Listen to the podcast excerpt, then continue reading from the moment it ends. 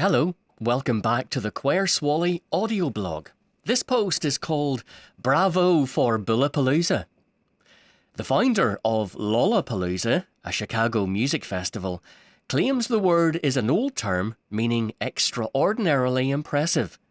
Tweak the lettering slightly, and you have Bullapalooza, a beer and food festival in Belfast celebrating Bullhouse East's first birthday a much smaller festival in a much smaller city, but just as hugely impressive. Bullhouse East is a permanent taproom owned by and sited a few miles across town from Belfast brewery Bullhouse. Belfast and Northern Ireland in general isn't the easiest place to start up a brewery. In fact, local brewers claim that due to archaic licensing, a few stubborn politicians, and macro strong arming, Northern Ireland is the most difficult part of Western Europe to open a brewery. Despite the mountains of bureaucratic red tape that the Bullhouse team faced last year, and against all odds, they opened their first taproom venue. So it's only right that a one year birthday celebration of that significant opening should take place.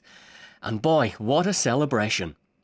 To turn a dead space cul de sac at the back of the tap room into the colourful, vibrant, family friendly street party of Bullapalooza was indeed extraordinarily impressive. On offer was a full range of Bullhouse beers, with guest breweries Modest, Mourne Mountains, and Neighbours Boundary. Add in baking sunshine, 24 degrees C heat, large Connect 4 games, a chilled vibe, and street vendors selling succulent burgers, monster hot dogs, baked spuds, local cheese, novelty gifts, and more. And you have the perfect ingredients for a superb venue. Cheers, sláinte, and bravo to every single team member who made it possible.